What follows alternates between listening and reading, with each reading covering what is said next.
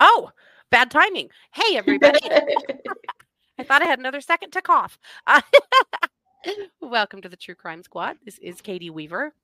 I'm here with my sister, co host, and partner in crime, Christy Brower. Hello. Hello. Hey, everybody. How's it going? Monday. It's really good. It's going great. Wonderful. I got Botox today Oh, for my nice. migraines, and it appears that I did not get surprise eyebrows this time.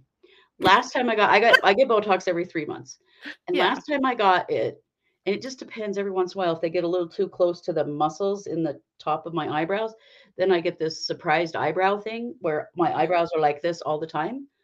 And it happened last time. And the reason I know it happened is because we spend so much time looking at ourselves on video, Yeah. recording our shows. And I was teasing my doctor about it um, and about how I could tell, you know, I couldn't figure out why I couldn't put my eyebrows down. And yeah, anyway, he fixed it. So I don't think it's going to happen this time because they don't feel like they want to, you know, I can put them up, but then they go back normally. You're not even feeling surprised? Okay. I'm not feeling surprised. And if you've ever wondered why I have a lovely smooth forehead, it is because I have chronic migraines and I get Botox every three months. I mean, it's not the worst gig in town. I mean, it works. Yeah. Also smooths the forehead. So whatever. right? We'll take what we can get. I mean, who Yeah. cares about the forehead wrinkles, truly? But uh, the migraines. It's not something I've ever been concerned about, but now I really don't even have to, even if I wanted to be. yeah. I don't get them. Well, okay then. Yeah. well, good. Well, I am still COVID coughing. Someday, Oh no. someday I'll stop. I right, right. That's the hope. That is the hope. But uh, otherwise, yeah, all is well. We took really nice drive this afternoon. It is so beautiful right it now. My. God, Idaho in the fall is just such a magical place. It is. So beautiful. Yeah, we've been out gathering uh, juniper berries to make Oh. gin, Yes.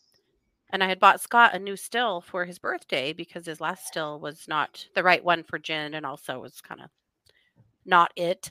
And it Well, came guys, today. this. She wants gin.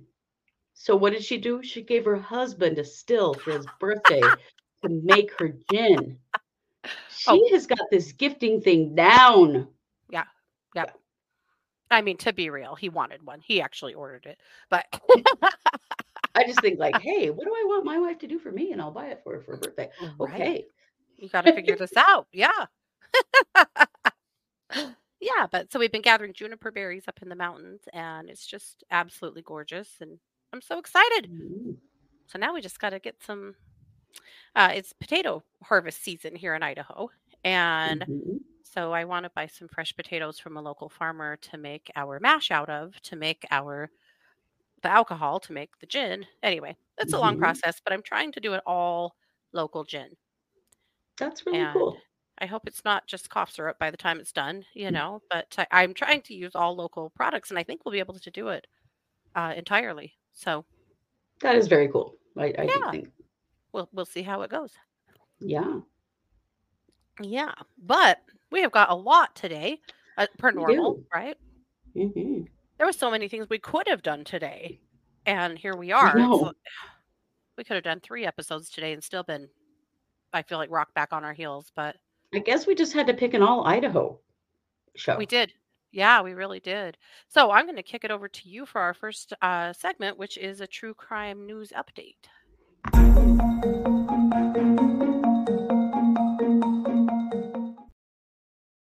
Well, the family of JJ Vallow, this is JJ. You may remember he is the youngest murder victim of uh, Lori Vallow, his mother, and alleged murderer uh, Chad Daybell. His body has been released to his family so that they may actually hold a funeral and bury him and do whatever they're going to do with his remains. Uh, he was found buried on Chad Daybell's property in Fremont County, Idaho on June 9th of 2020. Uh, he had already been missing for nine months at that time. So this has been going on for a very long time. He, he has been gone actually for four years. And his his grandparents and other members of his family have been impatiently awaiting, frustrated with the courts, um, awaiting for his body to be released so that they can lay him to rest. You know, they need the closure of that. So, um, the interesting part of it is that his sister Tylee, who was also found at the, on the same day and was missing for the same amount of time, her body has not been released by the courts. They are maintaining it. So the way that we are, where we're at right now, is that Lori Vallow has been convicted of their murders as well as the murder of Tammy Daybell, Chad Daybell's wife. Uh, she was convicted in May and um, just sentenced last month. Yeah. And uh, now we are in the process of the build up to the second trial for the co-defendant Chad Daybell. Mhm. So there have been a lot of questions all along. Were they going to hang on to the children's bodies throughout both trials? right. Nobody really knew, and I, you know, I completely understand the frustration for the family. Oh man, yeah. It's awful to not be able to lay your loved one to rest. But at the same time, we want to be 100% sure that they have all the evidence that they need in order to convict these monsters. Oh, absolutely. yeah, so- Absolutely. and in some cases, like in uh Colbert or Colbert, Kohberger, thank you. I wanted to say Colbert really bad. The Moscow murders. the Moscow murders, those kids' bodies were released almost immediately. And I Yeah. could not believe it. Uh this seems better in some ways. I right. As far as the evidence is concerned, I w- it seemed strangely fast in the Moscow Yeah. murders. The For thing I think that we have to remember is that, that there was a huge difference in the condition of JJ's body and Tylee's body. JJ was found intact, wrapped in duct tape and plastic and plastic. Tylee's body was dismembered and destroyed, burned. Um, during Lori's trial, there was a lot of emphasis made on the tool marks Mhm. on Tylee's pelvis, particularly.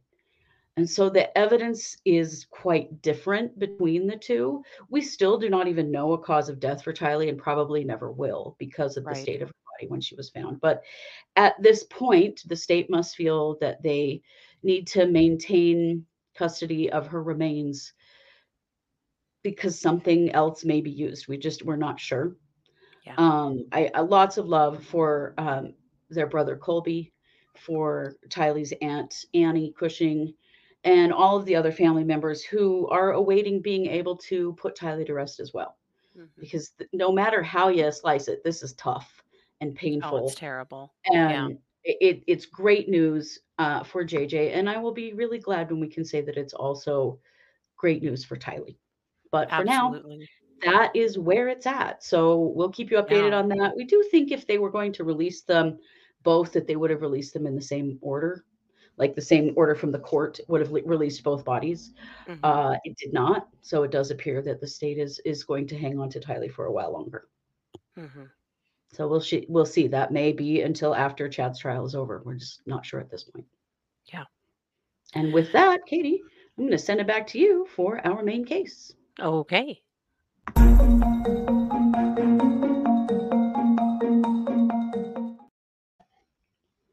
We're talking about Thomas Creech.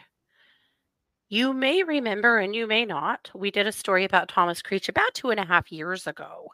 Mhm. He is someone who has the unique uh, claim to fame of being sentenced uh, to death twice and uh, in Idaho. He's also Idaho's longest serving death uh, penalty or inmate in Idaho in the prison system. Mhm. And last week there was uh, his death warrant was signed, and he is scheduled to be executed on November eighth. Mhm. This is such a multifaceted story, and I'm going to try and do it justice uh, in one episode. Uh, but some of the big questions here for us, of course, have been do Mm. they really have the drugs? Because if you remember, it wasn't that long ago that they were trying to put another man to death here in Idaho who is terminally ill. And they signed his death warrant anyway. This was Gerald Pizzuto, of course. And Mhm. They fought and fought and fought to be able to execute Pizzuto, who also has been on death row for about 40 years. Mhm. And Not that much shorter of a time. no. And they signed the death warrant anyway. And then, uh, as it turned out, they didn't even have the meds to do it. They've done it like three times in the last few Mhm. years, and then Yeah. it, the date has come and gone. Yeah. Then they simply don't have the drugs. And we know that this is happening across the country. Uh, drug companies don't want their drugs to be used for executions. And so Right. there also was a big scandal in Idaho that was revealed somewhere around 2019 that in order to execute Paul Ezra Rhodes and another inmate sometime around 2011, 2012, 2012 is the last time we have executed anyone here in Idaho, that Mhm. those drugs were procured in illegal ways uh, and very suspicious, weird ways. Both of them were like backyard deals. Essentially, the warden found uh, compounding pharmacies, uh, once in Utah and once in Washington, where he could pay cash for those drugs to be mixed up for him. Uh, in one case, he flew by private charter to Washington, met a compounding pharmacist in a Walmart parking lot late at night, gave him a briefcase with $25,000 cash in it, and he gave him the, the drugs. So sketchy. Yeah. This is supposed to be a public official. hmm And the Utah uh, deal was something similar to that, but the Washington we knew a little more about due to uh, I believe it was Idaho was it Idaho State Journal. I think it was. I think so. I, I would like to give props to whoever busted that. I think it was them. Uh, but because that story broke, Idaho's prison system said, we don't think the public should get to know what we're using for executions. Wow. We don't think that the press should get to pry into these things and report to the public what we are using for executions, which a lot of people are going to argue is a violation of the Eighth Amendment. Uh, it, I think it's a violation of the Eighth Amendment, but Yeah. We are paying for those drugs as Idaho taxpayers. Mhm. We have every right to know. yeah, The the aversion to transparency in this state is. Staggering. And we're seeing more of it as people start figuring Oh, these things out. Mhm. You know, you think about all of the refusals to have cameras in the courtrooms and some of the big trials we've had recently and that are and that are coming up. Idaho's legal system does not like scrutiny. nope. And that's a huge don't like problem because visibility. they work for us. Yeah. Yeah. We So what should came from all that- of these things. Absolutely. And what came from that is that our state legislature, being the good little lemmings that they are, hurried and passed a bill making it illegal for those things to be made public to the to the public for the public to know. So now it's not legal for us to know what's being used to execute. Super wrong, problematic. Wrong, wrong, wrong, hmm So the state says we got the meats, right? They're saying they've got the drugs, they are ready to roll with Creech. Why Creech? Why now? Who the hell knows? I don't know. I mean, he's literally been in prison my entire life. hmm Let me give you a Why now? Why not history. now? Yeah, of Creech, of his history.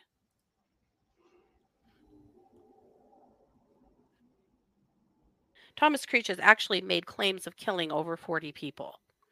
Now, he's not been convicted of that by any stretch. He's been convicted of killing three people. He's one of those that loves to confess. hmm But the murders that put him in prison in the first place in Idaho, and he had already sat for a murder in Arizona and was found not guilty, interestingly. uh, before this when he was 23. I believe when he was 27, he was found guilty of murdering two men in Idaho. Uh, he, two men, he was with his wife at the time. Two men had asked for a ride. I, I think they were house painters. And supposedly he uh, shot and killed them both and then partially buried them in shallow graves. And then, of course, uh, he did eventually get arrested for that. And after he was arrested, he started confessing to all of these different crimes. And it really depends on who you talk to and what article you look at. And there's even been, he's been included in multiple books as well about whether or not he committed any or all. Uh, there, it sounds like authorities are pretty well convinced that he did commit at least seven of the murders that he has uh, said that he did. So there was an interview with Judge Durtschi before he died. Judge Durtschi is the one who sentenced him in the first place. Mm-hmm. Judge Durtschi said it was verified that they did find some of the bodies that he identified before them and showed them where they was. That was his defense in my case. He said, "My goodness, I'm admitting I'm admitting I killed all of these other people. I wouldn't deny this if I had done it." It's interesting because the murders of the two men he has always claimed innocence for, but instead taken credit for a whole bunch of other things. The Idaho Supreme Court said Creech has admitted to killing or participating in the killing of at least 26 people. The bodies of 11 of his victims were shot, stabbed, beaten, or strangled, have been recovered in seven states. He wasn't charged for any of them. The former Ada County prosecutor, Jim Harris, said they found a large number of skeletons that Tom led them to in a mine shaft in California. So he was connected to all kinds of stuff. Mm-hmm. And supposedly was connected to the Hells Angels and that uh and in fact when he was uh tried for the first two murders back in uh, 1976 he they actually moved that clear to Wallace, Idaho, because they were so worried mm-hmm. that the Hells Angels were going to show up and cause trouble. Oh, wow. That's interesting. Yeah.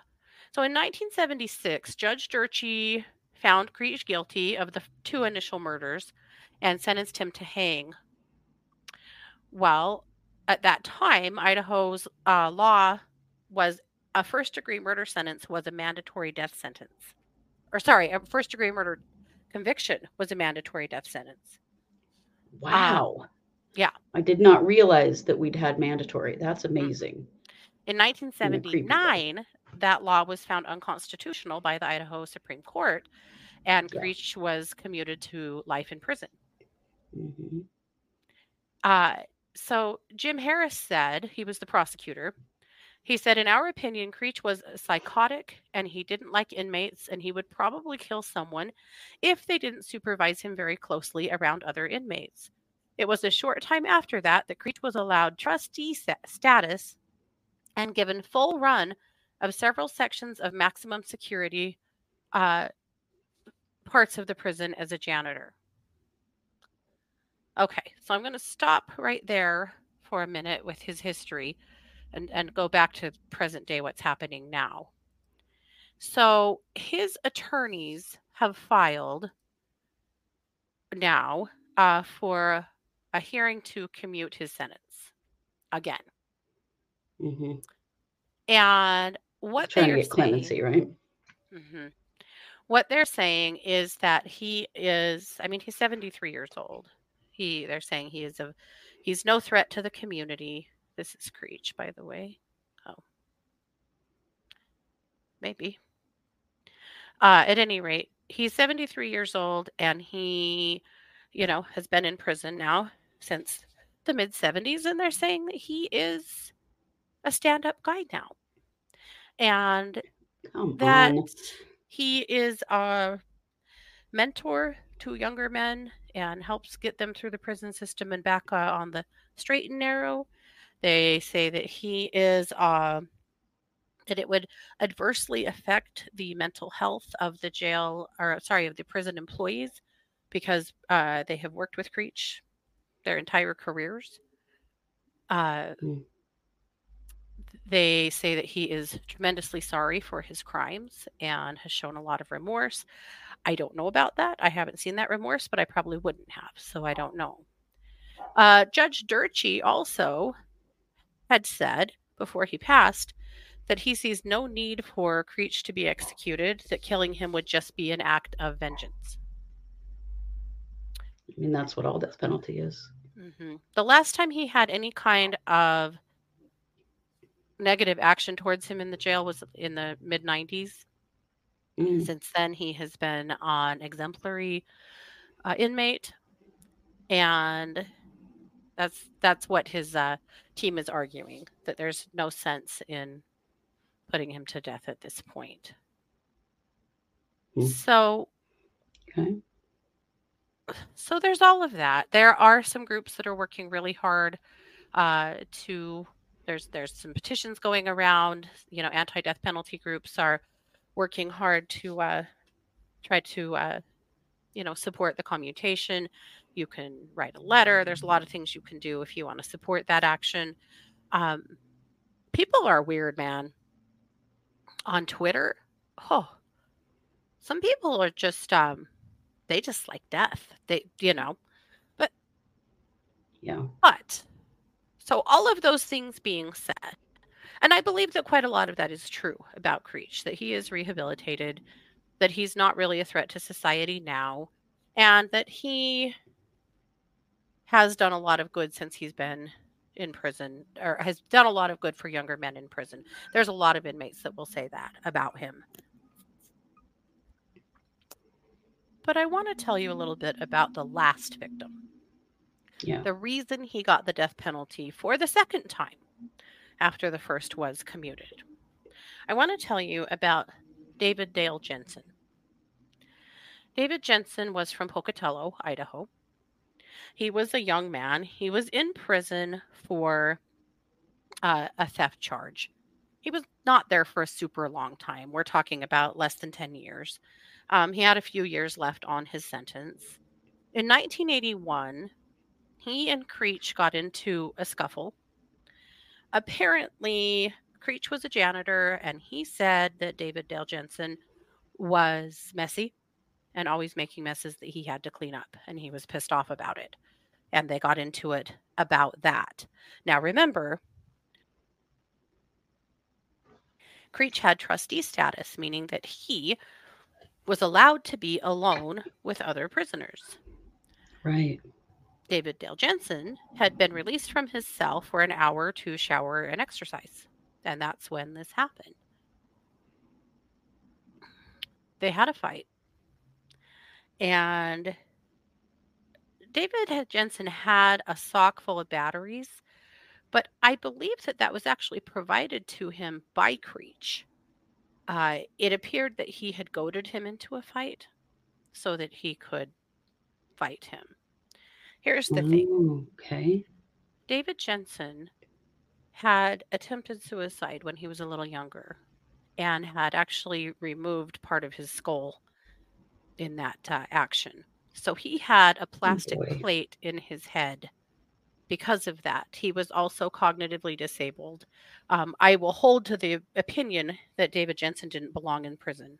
Uh, he didn't belong Yeah. around people like David Creech, or sorry, Mm. uh, around Thomas Creech at all Right. and he walked with quite a limp. He had some cognitive issues. He had some speaking issues. Uh, he shouldn't have been there, Yeah. but he was. And so they had a fight. Creech took the sock full of batteries and he beat David to death with it. He beat Mm. him God. about his head and face so hard that it shattered the plate in his head. Oh God. The guards, when they actually found Jensen, said that there was an enormous splattering and pool of blood from what Creech had done. He he beat him to the ground with the batteries and then kicked him in the head and face over and over. It sounds like uh, Knowing Jen- probably that he had that vulnerability. I'm sure he did. It sounds like his head was kind of misshapen as well. God. But this guy's by the way, rehabilitated, right? After, after yeah, he's done something like that. this is David Jensen. This was a kid. He was a Yeah. dad. He was an uncle. He was a brother. This kid had had a hell of a hard life. I want to tell you a little bit about his upbringing. He, his parents were divorced, and his mom commits suicide, and he Mm. found her. Well, Mm. overdose suicide, something along those lines. And he and Mhm. his sister found her. And when that happened, he was 18. He and his siblings had to move to Pocatello and live with their bio dad, who was horribly abusive as long as well as stepmom. And so Mm. he moved out to get away from that uh, and had a really rough go of it. And eventually tried to take his own life, wasn't successful. Then later on, I believe he stole a car, is why he was in Mm. prison. But Okay. but David Jensen was not a violent criminal. He No. was terribly disabled to the degree that he didn't belong where he was at all. And Thomas Creech capitalized on that. He found the one person in that prison that would probably be the easiest to overpower and to beat, and he beat him to death with his bare hands and Mm. feet. And it's horrifying. yeah, I, I have to say that when I read the brief from Creech's attorneys, I was like, not usually a big fan of the death penalty. They're right. They should commute this. This is ridiculous. But then I remembered David Jensen and I went back to his story, read up on it. We actually had some contact with his family and revisited that. And I went, what do they want? What do they want? And and that should matter i think in this instance uh, to some degree and for one thing i i want to send all of our love to them because talk about constantly re-victimizing this family as this has marched through the courts and been so many ups and downs over the years there have been several other orders for this execution that haven't gone through this has been a lifetime for this family of Thomas freaking Creech. And I can't imagine No. that they're not so damn sick of him and all of this that they don't even know what to do with themselves. So, while you're Right. thinking about Thomas Creech and whether we will or we won't actually execute him this time, don't forget David Jensen's family because sure. they are still living this and they will Absolutely. always. So, will it happen on November 8th? Will it not? We don't know. Idaho says they have the drugs. I don't know if I believe They've them. said that not sure before. to they said that with Gerald Pizzuto when it turned out to They not be did. true. hmm Now, Idaho did just pass a new order to uh, carry out executions via firing squad. And they're saying if we can't use lethal injection, we'll use firing squad. Well, that's super problematic and can't possibly be true, in my opinion, because they have yet to build a facility to carry out firing squad uh, executions. Yeah, and apparently that's you can't just you don't just take someone out and shoot them. Like there's a whole thing they would have to a huge bu- a building and all this stuff they would have to build to actually make that a possibility. And that has not occurred because that Yeah. law got passed with no input from the Department of Corrections. Yeah. And so yeah, right. Yeah, right, Idaho. Yeah, right. Yeah. We're, we're not sure what to think about all of this uh, especially because now it's also very secretive you know we're not really Right. allowed to know Why should the taxpayers get to know what's happening with their own damn money, huh? I, apparently and honestly if we're going to have capital crime then by god it needs to be as transparent as humanly possible because we Right. also have an obligation to make sure that the laws are being followed in our states and idaho is always tiptoeing around the sides of Eighth Amendment violations when it comes to prisons and prisoners. So, Idaho is constantly being sued for violating people's human rights and laws that have been passed in Idaho being found to be unconstitutional. Look it up. It happens all the time. It's Yep. pretty much all our legislature does, is pretty much all our Mhm. attorney general does, Yep. is end up in court over these things. So, yeah, I have lots of doubts. Mm-hmm. yep. So there you are. I, I knew I was going to take you on an Mm. emotional roller coaster today with this uh, with this case because it is one. There's certainly both sides to it, and again, I'm on team Jensen. I, I'm on whatever the Jensen family wants and is at peace with at this point Yeah. because uh, I I think it doesn't matter for Creech. He's been in prison his nearly his entire adult life. He is 73 years old. He's not going anywhere. I don't know that executing him is any good use of Idaho's time and money. But again, on the flip side, there is still a family living with the horror of what he did. So it's hard to judge that. Uh, and, and I don't have the right to. I know that for sure. Right. So there is all of that. Uh, it opened up an interesting conversation. There was a story uh, on the Marshall Project's website about how many terminally ill and very aged inmates there are in the United States right now.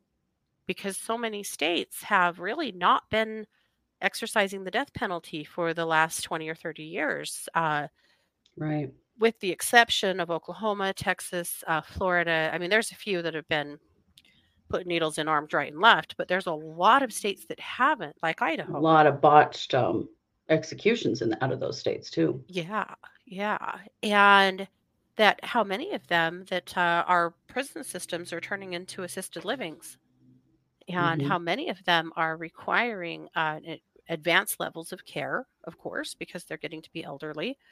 uh, Mhm. need to have all kinds of uh, assistance.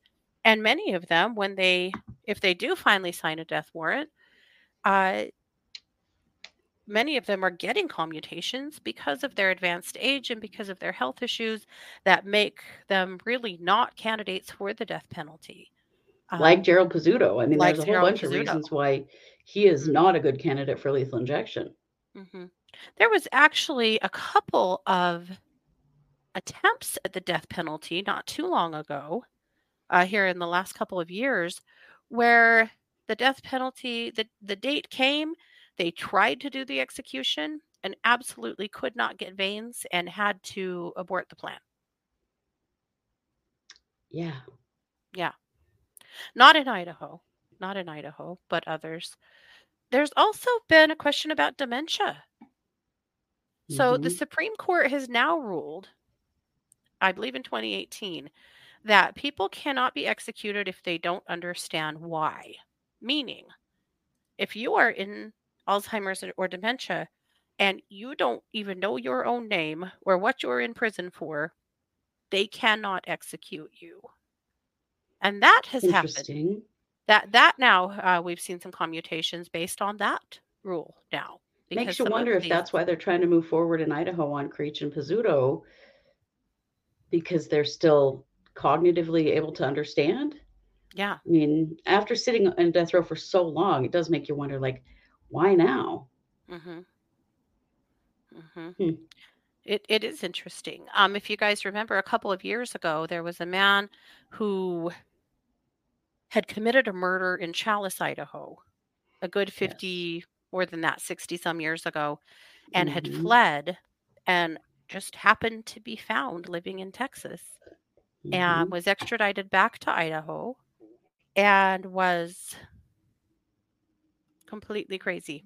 He was in his 80s and Yeah. he was uh he they weren't even able to try him at all because he Mm-mm. couldn't participate and he lived in one of the state mental hospitals until he died last year. Yeah, and they, they never even tried him. No. It, it's becoming a really interesting conversation around all of these elderly people that have sat on death row for this long. There's also been Mhm. multiple uh, suits filed uh, alleging that leaving somebody on death row for these 20, 30, 40 years is also a violation of the Eighth Amendment because living Hmm. every day knowing that you're on death row and that uh, death warrant could be signed at any time is cruel and unusual punishment. It's an interesting concept. It is an interesting concept. Yeah. It's it's a big conversation. hmm and it's a conversation that I think every state needs to be having, and that people need to realize this stuff is happening. If it's happening here in your state as a death penalty state, it's happening in your state too, whether you know it or not. hmm Oh, it certainly is. Yeah. Yep. This is uh this is going on everywhere. These exact conversations. Mhm. So anyway, I don't have any answers for it, but I, I think it's these are conversations that need to be had. I think that we all should be paying attention to capital punishment in our states. Um, some of you guys that live in other countries that don't have capital punishment, I know you look at this stuff with abject horror, you know, and right. and I get that. I get that. I'll, I'll say honestly, my own opinion of the death penalty has been challenged many times as a true crimer. Hmm Uh, and again today, because I went into looking, taking a fresh look at this case, going, this is Dom. Why are we doing this? But then I looked back at David Jensen and at his death and the just total unfairness and ugliness of what happened to him. And then I go, but is there justice? Is there justice for David? I don't know, guys. Discuss amongst But yourselves. Is murdering a murderer the way that we deal with this as a civilized society either? too? I mean, I'm mean, anti man- death penalty. the man's been in um, prison for 45 years. Yeah. more anyway close to 50 years and I am anti-death penalty too but I, I can't get the families out of my mind either you know Right. and, and what they're But then, as the family, do you want the weight of the responsibility of deciding if there's someone gets executed or not based on what you think or how you feel? Because no then there's that. That's a lot of weight to put on people too. I'm not sure that that's fair. there shouldn't be but uh, but on that same token why has this family had to wait for this day for 40 years why Right. Yeah. why in the hell has this taken this long they also could have had their suffering minimalized 20 30 years ago Or You- had we not had the death penalty, then they would have just known he would spend his whole life in Yeah. prison. But yeah, just to be so up in the air now, um, for you And you- know, for all this Yeah. time, the not knowing is the worst part. Absolutely. Any way you slice it, this is just stupid and Yeah. it needs to be different. I agree.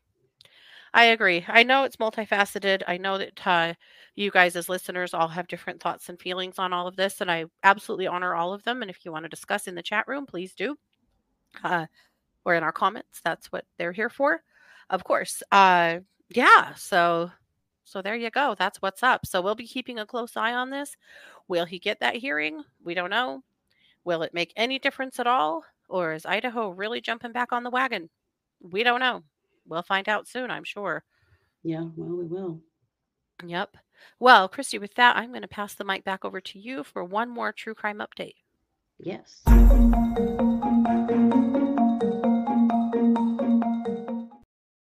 So, a small update in someone adjacent to the Daybell Vallow case. You probably remember Lori Vallow's niece. Her name was Melanie Boudreau. It is now Melanie Pawlowski. Melanie Pawlowski is yet again uh, to be appearing in court in Arizona. This is in Mesa for a computer tampering charge. Now, Mhm. this charge was dropped against her at one point and then refiled. Mhm. It it has to do with her divorce from Brandon Boudreau. Now, as you recall, if you follow this case, Brandon Boudreau had an attempt on his life. And Yeah. that attempt um, is being considered. It's possible that Lori Vallow will actually be charged uh, and, and, well, will be tried for conspiracy to commit attempted murder of Mhm. Brandon Boudreau. He was shot at. Uh, the window was shot out of his car. It is Yeah. believed that her brother Alex Cox was the person who did the shooting. Of course, Alex is dead, um, but you, you remember that whole story. Yeah. So Melanie Pawlowski will be in court on October 19th to face what is a charge of computer tampering Mhm. around the time that all of this was going down with Lori Vallow and Chad Daybell and the attempt on um, Brandon Boudreau's life, the marriage between Melanie and Brandon had dissolved. And Brandon had to go on the run for a while with their children, was hiding out at his parents' house in Utah with them because he was terrified that they were going to kill their kids too. Yeah. And um And he might not have been wrong. Right, right. He he may not have been wrong. So what we know now is that Melanie logged into a bank account, a Chase bank account that was under the name Cougar Consulting, and that was the name of Brandon Boudreau's business. She was supposed to have her name off that bank account. At, uh, she had 60 days after the um, finalizing of their divorce decree to have her name off from that account. Mhm. Uh, so that was um, October 3rd of 2019. So Mhm. then the account was accessed by her sometime after March 2nd of 2020.